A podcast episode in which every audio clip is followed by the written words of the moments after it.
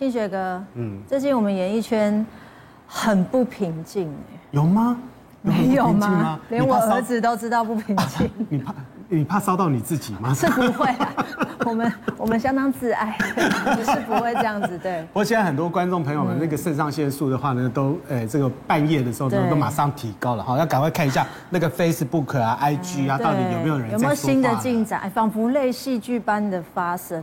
对，那个大家都还在期待说第一季到底完结篇会怎样，没有想到就马上画下了休止符，马上 ending 了，对，真的是。所以大家在期待第二季这样。对，不过这个事件中有一些呃。呃，专有的名词，嗯，跟这个疑似是疾病，嗯，我们等一下可以来探讨一下。例如说呢？例如大家最关心的三个字——性成瘾。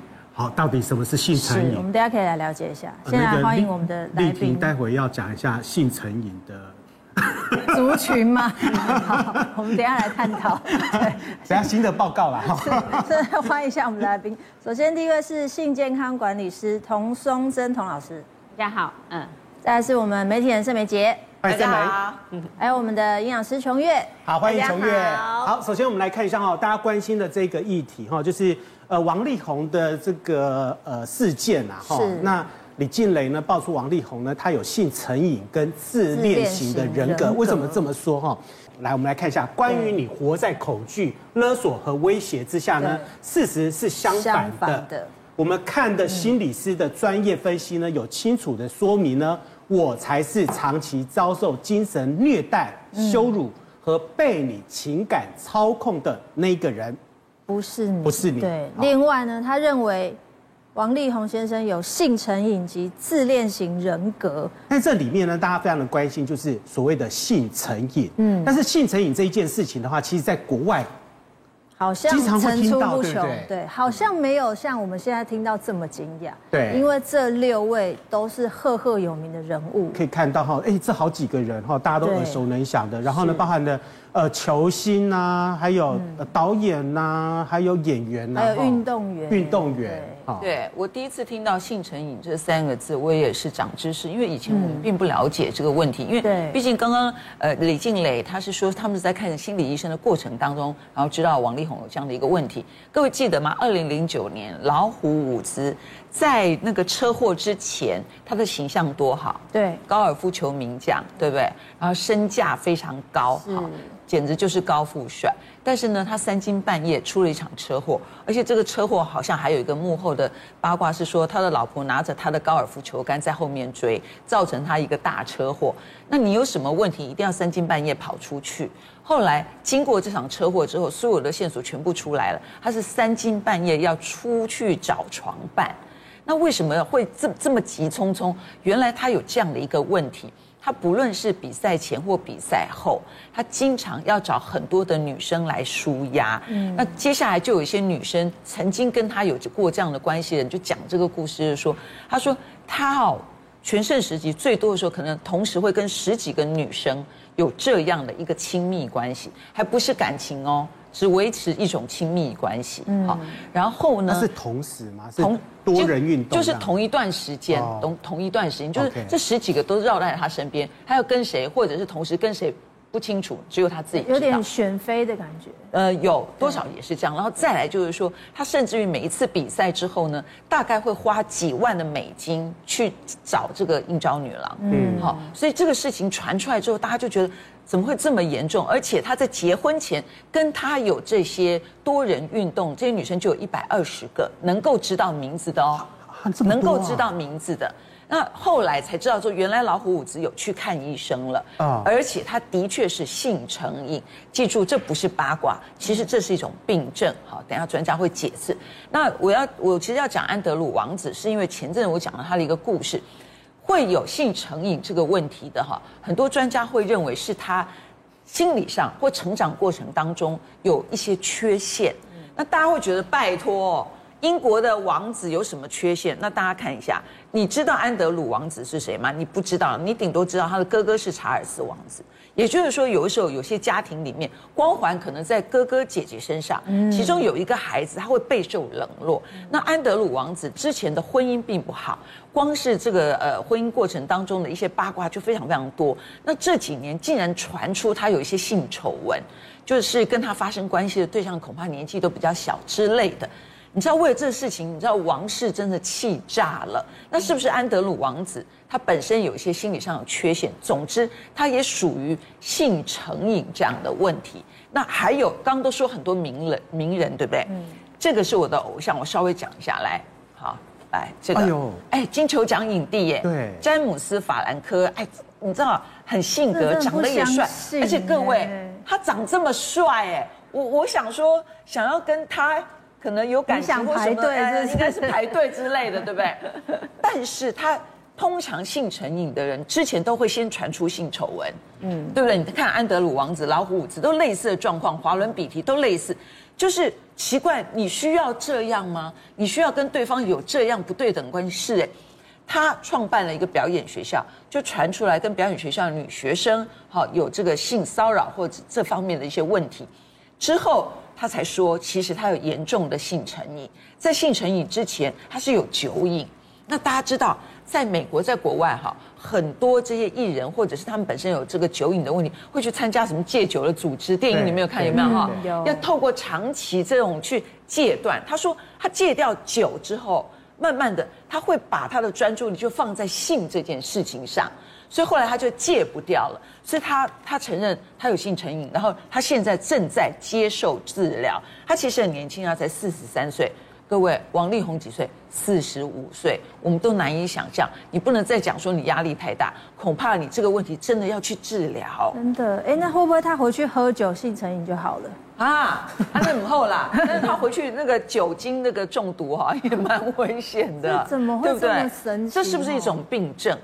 但戒断不掉。我们现在听到都是名人啦，运动员或者是知名的演员，感觉，呃，我们的观感上，他们承受压力会比一般人稍微再高一点。嗯，他们有，你觉得性成有没有特定族群？童老师，他们的是不是有刻意特定的一个族群比较容易产生这样的疾病？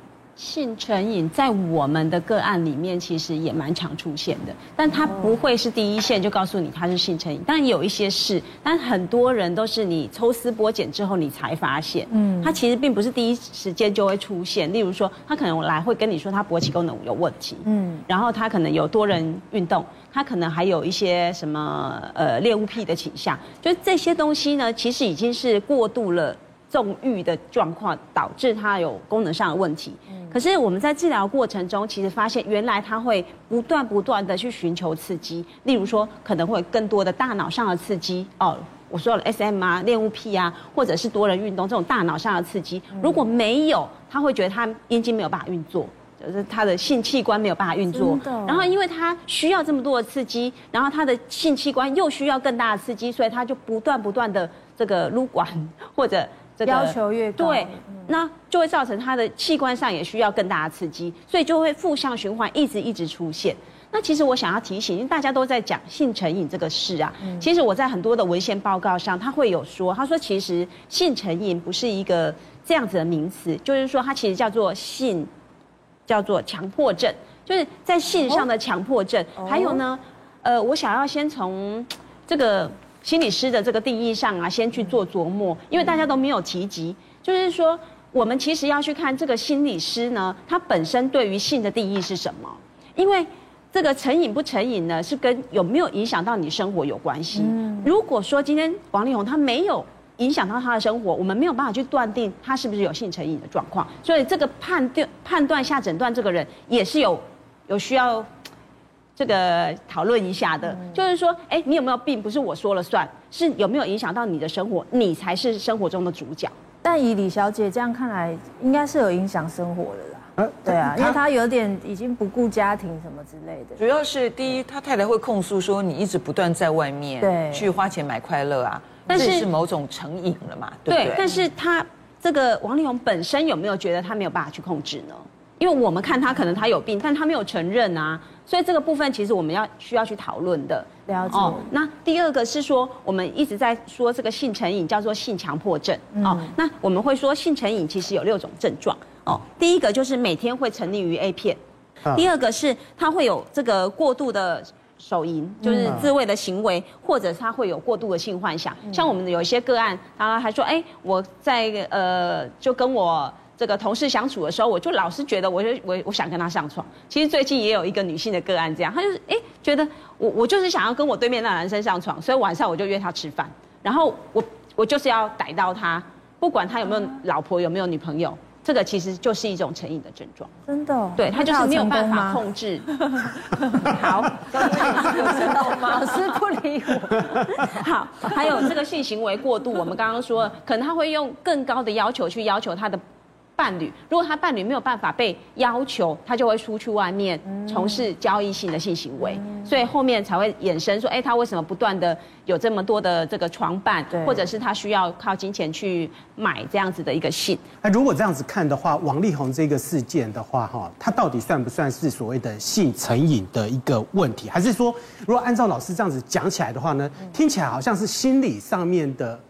问题会不会比较多一点？我认为是因为我们从头到尾都没有听到王力宏说他无法控制，对，对不对？那我们现在只有他老婆的主诉，并没有他个案本人的，所以我觉得很多的很多部分啊，其实是还要有很多观点去厘清的。嗯、现在我觉得应该还是有序曲可以看。那如果他真的是性成瘾，跟 DNA 基因是有关系的吗？啊。这个其实也是科学上的谜，因为我们一一般来说，我们投胎的时候就有喜欢某些东西，这个可能是这个基因上的问题啦。哎，但是大部分都会说是因为多巴胺的关系，就是你的多巴胺太少，你需要更多的刺激，你才能分泌更多。那怎么样来的刺激呢？就是我过度的去使用，让它激发更多，它才会产产生它的瘾症。那所谓的好色跟性成瘾，那又有没有关系呢？就是你能不能去控制啊？我刚刚说你好色，如果你用在你们两性正常的关系里面，我的老公对我很好色，我就很开心啊，嗯，对不对？可是如果你对任何一个人都很好色，而且无法去控制的去勾引别人，那而且这个勾引是我没有办法控制我自己的，那我觉得就有问题。还是在于控制力的。对，老师，你有个二十五岁的个案是怎么样？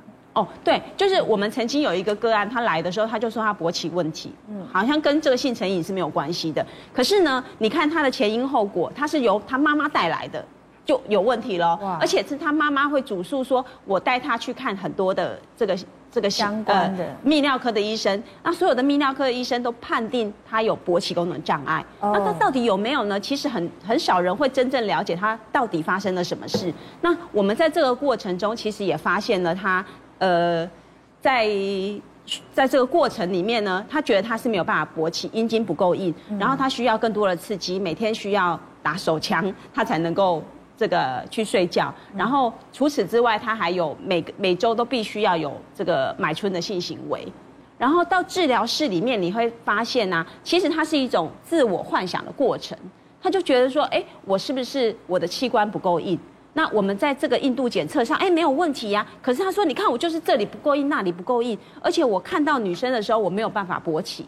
那我说为什么你，呃，看到这个对方的时候是没有办法硬起来的？然后他就说，哦，因为对方啊就没有挑逗他，然后他自己的自我认知，他会觉得说，我在这个过程里面看到女生裸体，我竟然不会硬，是不是我有勃起功能障碍？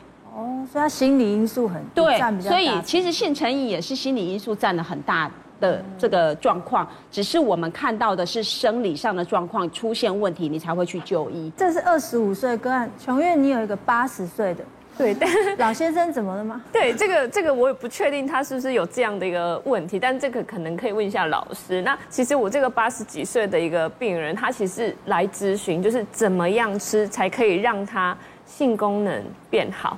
但真的八十几岁，这是我人生一尾活龙。对，第一位，我觉得就是，哎，怎么会有年纪这么大？因为大部分族群不会落在这边哦。他非常的在意，他一来呢，他就是会问我们说，呃，我吃的这些，他把他的药通通带来哦，这些药会不会影响我的性功能？那他就是每一样每一样都要面记，然后再来就是。你吃什么东西才可以就是提高我的那个性功能？嗯、那我们当然就是也是会跟他讲，因为我也是评估他年纪比较大，所以我也是会建议他一些可能类似顺便保养心血管，那同时也可以帮助他一个呃怎么讲，那容易让血管扩张的一个营养品食物，像比如说精氨酸这一类的食物，像说建议他吃一些什么豆豆浆啊，或者是鳕鱼啊、尾鱼啊，呃等等之类，就是含精氨酸比较丰富的食物。那他真的都很认真记哦，而且他是大概每两个礼拜就会回来一次，因为他会很想知道说他到底这样子吃。他的性功能有没有变好？而且他还会就是煮素，就是因为其实他自己会觉得说，不知道这样子健不健康。其实他虽然很喜欢做这件事情，他也会在意自己的健康。他会说，我一天，呃，他说我一个礼拜至少都要五次。可是八十几岁，但是有时候。但是有时候都没有办法有。看他的对象是谁吧？哎，二十几岁的妹妹，她是没有没有，她她是女朋友，因为他的老婆已经过世了。但是这个女朋友有没有固定，我们真的就不知道。对，他就说女朋友，但是他说，但是他有时候出来的都都没有什么东西，这样子会不会对身体不好？所以他。每每大概两两个礼拜就会来问，太厉害了吧？八十几岁每个礼拜还要问给他下班，真的。然后 要下巴很赞，我们也会鼓励他说：“嘿，你当然也是要要运动。”他真的为了这件事情，他去把运动做好。然后你知道吗？他到最后，他三高全部都是在标准范围耶。八十几岁了，棒啊！对，但是他为了追求这，说不定他长那个长命百岁耶。他对，所以我也不晓得说，哎，一个礼拜。五次以上，这样对他来讲到底算不算？童老师一个礼拜八十几岁五次的话，这有没有？以上，这有没有问题啊？你会怎么劝他？不会闪到。最近，最近因为哈这个媒体的关系，有很多的，就是都是六以上的这个熟熟龄壮熟壮年的大哥来我们中心治疗，然后每一个都是啊，嗯他其实都不是跟老伴的。就老伴其实也是跟他差不多年龄嘛，所以他应该是跳了一个 gap，就是可能四十几岁的女朋友。然后他我觉得很棒，如果抛开这个道德不说啊，可以让他身体变好，我觉得很好啊。就是他有一个想要努力的一个方向嘛。呃，这个每个每每五五就就是要做要有五次嘛，都没有东西。其实哈，这个部分哈，我我们也常遇到个案说，老师，我有射不出来的经验。我说哎，射不出来是不是迟射？没有了，就硬不起来。哦，那 就是很多人他其实是我不是他就是勃起不完全，然后你知道射的跟流金是两件事。嗯，然后所以他为什么会射不出来，是因为他不够硬，所以他射的状况其实是少的。那你说如果他是流了一点点的五次，我觉得那真的。不太会伤身体啦，而且这个其实也是一种生物线的保养啊，知道吗？我们其实遇常常常遇到这种老年人来求治的，他并不一定是要把器官放入另外一个器官里面，他其实要的是跟别人相处的那种温存。那如果年纪比较大的，他会陷入我如果没有这个功能呢，我会觉得不好意思。嗯，对，他没有一定要完成，不然你想说这么大年纪的老先生啊，他在活动的时候。对，其实是有困难的，但但是我比较想知道这些性成瘾的人，嗯，他是不是从小童年有没有一些心理因素影响？对，如果按照导致他长大会这样子。对，如果按照童老师这样子讲的话，我问一下盛美哈，就是说像那个呃李静蕾，他里面其实就有特别提到了哈，就是说他是不是权力支配上面是不是有出现一些问题？包含说呃跟他结婚以后呢，他还什么瘫在。这个地上啊，好几天啊，动不动啊，三十七岁的，没错，或是阴影的部分。其实，呃，王力宏跟李静蕾这个离婚风暴，当然不干我们大家的事。可是从这个事件学到一些知识，跟学到很多的你不知道一个领域。因为在李静蕾的文章当中，他有提你三十七岁的时候无能为力，然后瘫在地上。然后他为什么提到这段文字呢？我稍微讲一下。王力宏他的家族史大家都很清楚了，他有一个哥哥，一个弟弟，然后哥哥弟弟一个芝加哥大学，另外一个是麻省理工学院硕博士，全家爸爸是台大医学院毕业，然后是美国权威的医生。我光这样念下来，王力宏当然也很棒，很棒。可是这样的一个家庭对他来说，其实压力非常非常的大，嗯，所以他家族愿意还让他走上音乐之路。当然，我觉得音乐很棒，可是有些家庭其实对这个是有一些。意见的，嗯，可见王力宏在成长的过程当中，哈，他应该也遇到很多的挫折。二十二岁迁入了台湾最大的唱片公司，从那一刻开始，他喝什么水，吃什么东西，穿什么衣服，每天几点起床，都是由他的妈妈在管。他每一天有个行程表，妈妈在后面操控。那如果今天他不想去这个校园演唱，他想要请假，也是妈妈去出面。他要唱什么歌，妈妈决定。三十七岁之前，他所有的钱是由妈妈红生文化去管理，也就是他没有财富自由，没有感情自由，也没有任何的自由。那这个优质偶像，请问他有什么控制权？他没有控制的权利，他连自己的身体都没有办法控制，因为他要健身也是唱片公司规定，他要受唱片公司规定。请问他只有一件事情。就是当他去花钱买快乐之后，根据李静蕾的说法是，他会自己做一个笔记。对，显然那个小本本，才他是才是他自己的臆想世界。终于可以控制了。说到这，我都有点同情他了。嗯，就是很多东西不能控制，但是那件事情他能控制。那那那，虽然王爸爸说我儿子不是败类，李静蕾说啊，你儿子如果出轨或什么也不会告诉你，所以那是他的自己的世界，他能够控制就是在可能只有在性这件事情上面，所以显然是透过性能不能满足他自己有支配权，那为什么呢？因为他会娶李静蕾，也是希望李静蕾能够拿到财务大权去抵抗他的妈妈。